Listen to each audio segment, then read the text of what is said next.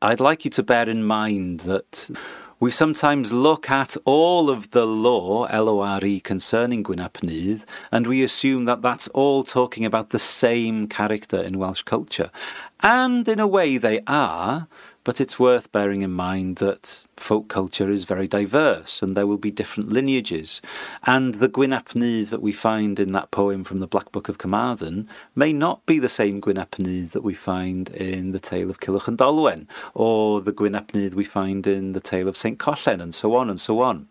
So even though we're trying to uncover or reveal the different aspects of this quite complex character, in many ways, what we might be doing is actually revealing different variations and instances of the same character. So, when we find continuity between the sources through different periods, it's really important that we pay attention because that shows that those uh, similarities bear witness to very common beliefs regarding uh, these stories or these characters. And that's what we're going to be looking at in this session. We're going to be looking at one of the more common elements associated not only with Gwyn ap Nudd, but also with the kingdom of beings that he is a king of, those being a Tylwyth Teg. A Tylwyth Teg literally translates as the fair folk or the fair tribe or the fair clan or the fair people. Tylwyth uh, is uh, a Welsh word that, that really describes a community of people that may be closely interrelated, as in families, but it's more than just the normal family. So the tribe is probably the best way of translating a Tylwyth Teg, the fair tribe. The name suggests that they are fair, that they are comely, that they are beautiful, and we can see that this is borne out in many of the stories concerning the Tylwyth Teg, and also their ancestors. Now, what do I mean by the Tylwyth Teg's ancestors? Well, Tylwyth Teg isn't an ancient, ancient Welsh word. It's pretty old. We first come across it in the 15th century, towards the beginning of the 15th century.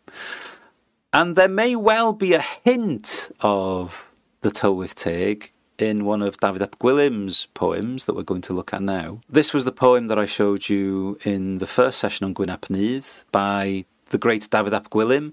Tyrai uchel ei helynt. Notice the beginning of the second line. Tylwyth Gwyn, talaith a Gwynt. Gwyn's tribe, a people or nation of the wind, talaith a Gwynt context is this. So, Towers of Gwyn's tribe is what David ap Gwilym is talking about there. Travelling on high, headdress of the wind, its grim cheeks hide the land, a blanket covering three signs of the zodiac. So, again, talking about the mist, a Niwl, Gwyn ap Nudd's name literally means white or blessed one, son of the mist, so it makes sense that he's the king of this tribe who live in the mists, essentially. David ap Gwilym doesn't specifically say Tylwyth Teg, he says Tylwyth Gwyn, which is why we can't really say that this is the first attestation of that name. Tylwyth Teg actually appears for the first time in the 15th century in a poem which begins Oed am rhiain, I made a tryst with my girl. We don't know who wrote this poem. It has been attributed to David ap Gwilym, but it's obviously from a few generations later. But it's definitely a poem that's in the David ap Gwilym style, if you like, and in many ways it emulates David ap Gwilym's poetry, and specifically emulates David ap Gwilym's poem to the Mists, to a Niwl. And unsurprisingly, as a poet, maybe 75 years after David ap Gwilym's time, who wants to emulate the great bard, he borrows the subject matter of that poem, The Mist, and he himself also begins describing the mist as something that emanates from uh, the Tylwyth Teg or from Annwn. This is how the poem goes. I'll just read you a bit of the Welsh because it's well worth hearing.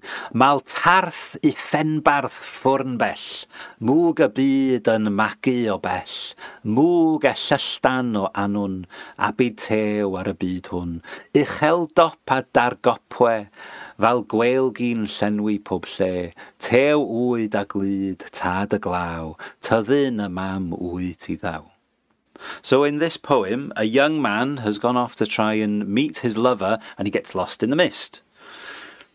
Like the mist of hell's distant oven, smoke of the world issuing from afar, smoke of phantom's fire from Annwn. Ellyllan there. Ellill is a very interesting word, um, which roughly translates as phantom, but perhaps in the ne- not in the next session, but in the one after, we'll discuss what this word Ellill actually means. In the third line there, that's how it's spelt. Ellystan, phantom fire. Smoke of phantom's fire from Annwn, a thick habit draped over this world, a high topped web for catching birds, like a sea filling every place. You are thick and snug, father of the rain, you are cottage, and mother to it, to the rain that is. So, very interesting, once again, describing uh, the mist as something which is supernatural, something which arises from Annwn. And later on in the poem, we get uh, very similar references. The poet describes mist as a weak wizard fleeing, long native land of the Tylwyth Teg. So that there is the first time it's used, as far as we can tell, in Welsh poetry. A weak wizard fleeing, long native land of the Tylwyth Teg, which essentially means it's a bit of a clumsy translation, I'm afraid, but the Tylwyth Teg are natives of the land that the mist is. It's also a gown for the rock, fleece of the whole sky, a cloud of evil planets. I'm not quite sure of that translation. Steam of ocean waves, you are from Annwn, so grand. So once again, this is the land of the Tylwyth Teg, that is the mist but also Annwn is clearly connected with mist as well. So far, so good. This is pretty much what we know of the mist from David ap Gwilym as well. But how does this pan out in the rest of the tradition? To begin with, this isn't just the first mention of the Tylwyth Teg, but it's also the first mention of the Tylwyth Teg in connection with Annwfn and the Mist. It all comes in one pretty package for us. And of course, the earliest mist or enchanted mist associated with Annwfn that we have in any Welsh source is from the four branches of the Mabinogi. In the third branch of the Mabinogi, Manawydan and Rhiannon, his new wife, and uh, Pryderi and his wife Cigfa they're all feasting in Dyfed, and after the feast, they decide to go up a magical mound, the mound of Gorsedd Arberth. And in that place, they witness a magical mist ascending across the whole land. This is how it's described in the story. As they were sitting there, they heard a tumultuous noise, and with the intensity of the noise, there fell a blanket of mist, so that they could not see each other. And after the mist, everywhere became bright, and so on and so on. So, this enchanted mist essentially is a curse. Uh, it's an enchantment that's a revenge in lots of ways uh, for actions carried out in the first branch of the Mabinogi. But what's interesting about this mist is that it's carried out by a great enchanter known as Llwyd Fab Coed. And Llwyd Fab Coed is interesting for his name. Llwyd means grey, Vab means son of, and Cil Coed means woodland retreat, or like a, a corner of the woods. So the grey one, son of woodland retreat or corner of the woods, which has very Tylwyth Teg like uh, associations, the colour grey, the fact that, that a woodland is mentioned. These are all features we find in other descriptions of the Tylwyth Teg as well. Now, of course, when the four branches of the Mabinogi were being copied down, Tylwyth Teg wasn't being used. But that doesn't mean that the Tylwyth Teg weren't there just because they weren't being called that. There clearly were supernatural beings that lived in uh, a different space, a different dimension to the rest of life. There was this other space, Annwfn, and Llwyd Fab Cul is very much an Anuvian character. He's definitely someone from the alternative dimension uh, that's presented to us in the four branches of the Mabinogi. So it's quite likely that Llwyd Fab Cul is one of the Tylwyth Teg and that his people are the Tylwyth Teg, are the denizens of Annwfn. Now, in the third branch of the Mabinogi, Llwyd Fab Cil Coed's people they're responsible for stealing Manawydan's crops. Manawydan plants a crop, it grows, then sometime overnight, one of the crops disappears, and one night he decides to spend the night and guard his crops and see what happens. And essentially, Llwyd Fab Coed is transforming his people into mice, and the mice are stealing his crop. This to me sounds like a very Tylwyth Teg like thing to do, as with many cultures, folk cultures across the world. There is a belief in spirits that live out in nature that influence uh, human life, that come and do things to us and we do things to them. And there's this interaction. And this sounds like one of those occasions where Manawydan is having dealings with the supernatural realm. They're interfering with his crop. There's some mysterious thing causing his crops to fail.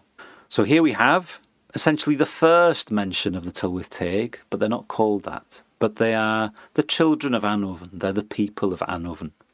Just to move on, it's worth looking at as broad a spectrum of references as we can when we're looking at Welsh folk culture. And we have this mention of the Tylwyth Teg for the first time properly in the 15th century. We've got the third branch of the Mabinogi, probably written around the end of the 11th century. And then we're going to jump all the way to the 19th century and look at another instance of Welsh folk culture where the mists have been mentioned in association with the Tylwyth Teg. So this is a story by Elias Owen, uh, that great collector of Welsh folklore.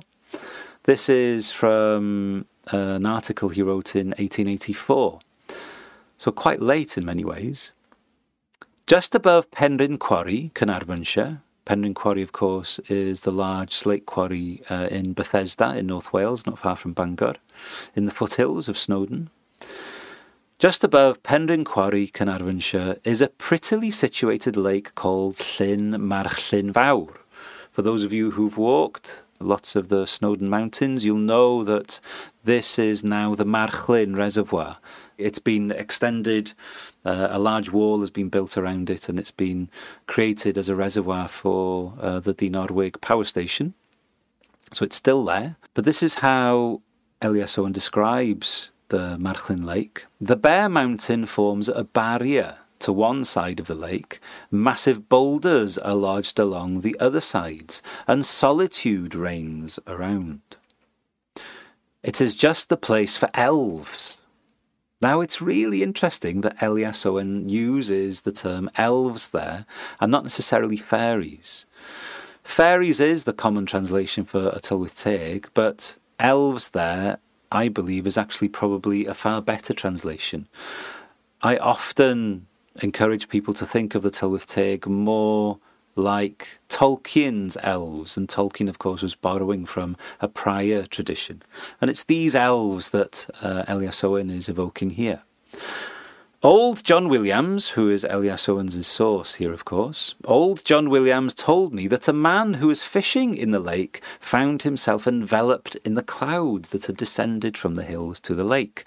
A sudden gust of wind cleared a road through the mist that hung over the lake and revealed, dun dun dun, to his sight a man busily engaged in thatching a stack. Now, that's essentially thatching a chimney stack or thatching around a chimney stack, thatching a roof. The man, or rather the fairy, so Elias Owen using fairy there, stood on a ladder. The stack and ladder rested on the surface of the lake. John Williams described the man's dress, but this I forgot to make a note of, nor do I remember what was the end of the tale. Thanks, Elias, there, for being so straight up with us about what you do and don't remember. But of course, what's interesting there is that this is clearly a supernatural event. There is mist, and the mist parts to reveal what's essentially something of human form but it's clearly not human because they're doing something wondrous, standing on a lake, thatching a roof, uh, standing on a ladder, which is also on the surface of the lake. Now, this fairy is human sized, more like an elf than a, a, little fairy. And this is where we need to be careful with a Tylwyth Teg because, in the main part, they are the same size as us and they essentially look like us and they behave similarly to us, although they do have uh, other different qualities, of course. And they often live in lakes or in caves or they are found on mountain tops or in the deep woods. We do have stories in Wales of small little people, but I'm not sure that these are necessarily a Tylwyth Teg. I think that later tradition confuses these because people think, well, the Tylwyth Teg is Welsh for fairies, and we know that in English tradition, fairies are often diminutive little tutu wearing beings with wings on their backs, and that that's how we should think of all of the Tylwyth Teg in Wales, but I don't think that's the case. I think there are other names for these diminutive creatures uh, in uh, in the Welsh tradition. It's just that often they're mixed up with the Tylwyth Teg. So for the time being, I'd like to keep those separate.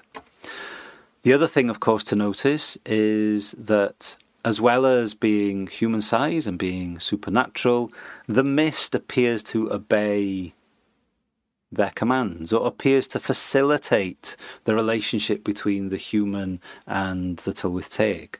The mist is parting here to reveal uh, the Tylwyth Teg to the mortal. Now, maybe this might be lucky coincidence. It might just be something that um, the human is fortunate to behold, or there might be something about the relationship between the Tylwyth Teg and the mist, that the Tylwyth Teg control the mists, that that is their native land.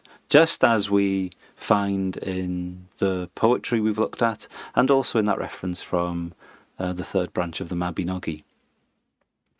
Now, all of this makes perfect sense when we think that their king is called Gwyn ap Nudd, uh, white or blessed one, son of the mist. The reason why I'm going more into the Tylwyth Teg this time is really to contrast what we find about the Tylwyth Teg with the more modern evolution of Gwyn ap Nudd's folklore. The Tylwyth Teg aren't really associated with death. The Tylwyth Teg aren't really associated with guiding the souls of the dead. They are a separate race of spiritual beings that live in an adjacent dimension to us in Annwfn. And it, there's good reason to think why sometimes we could conflate Annwfn with the land of the dead, and there are suggestions of that elsewhere in the Welsh tradition. But fundamentally, the Tylwyth Teg and Gwyn ap Nudd aren't creatures of the dead when we take them as a whole. When we look at the Tylwyth Teg and assume that they are a fair representation of Gwyn ap Nudd's character and uh, status and and condition and their attributes are his attributes, we find that Gwyn ap Nudd doesn't really have that much of a connection with the dead beyond what we looked at uh, last week. This is one of the other reasons why I think that the Gwyn ap Nudd psychopomp that we might be finding in the poem from the Black Book of Carmarthen, might be a slightly different Gwyn ap Nudd to the one that we find in other sources. Uh, the Gwyn ap Nudd who is king of the Tylwyth Teg, the Gwyn ap Nudd who uh, challenges saints and who um, likes to tempt humans with uh, beautiful women or with treasure or with uh, enormous feasts. That Gwyn ap Nudd might not be the same Gwyn ap Nudd as the psychopomp we might be looking at two different types of character here. That we can see are similar, they're supernatural, they have a bearing on the spiritual life of the mortals that they share this land with. But apart from that, there isn't much really to tie the Tylwyth Teg and therefore this version of Gwyn ap with the dead. That's another part of the problem in many ways.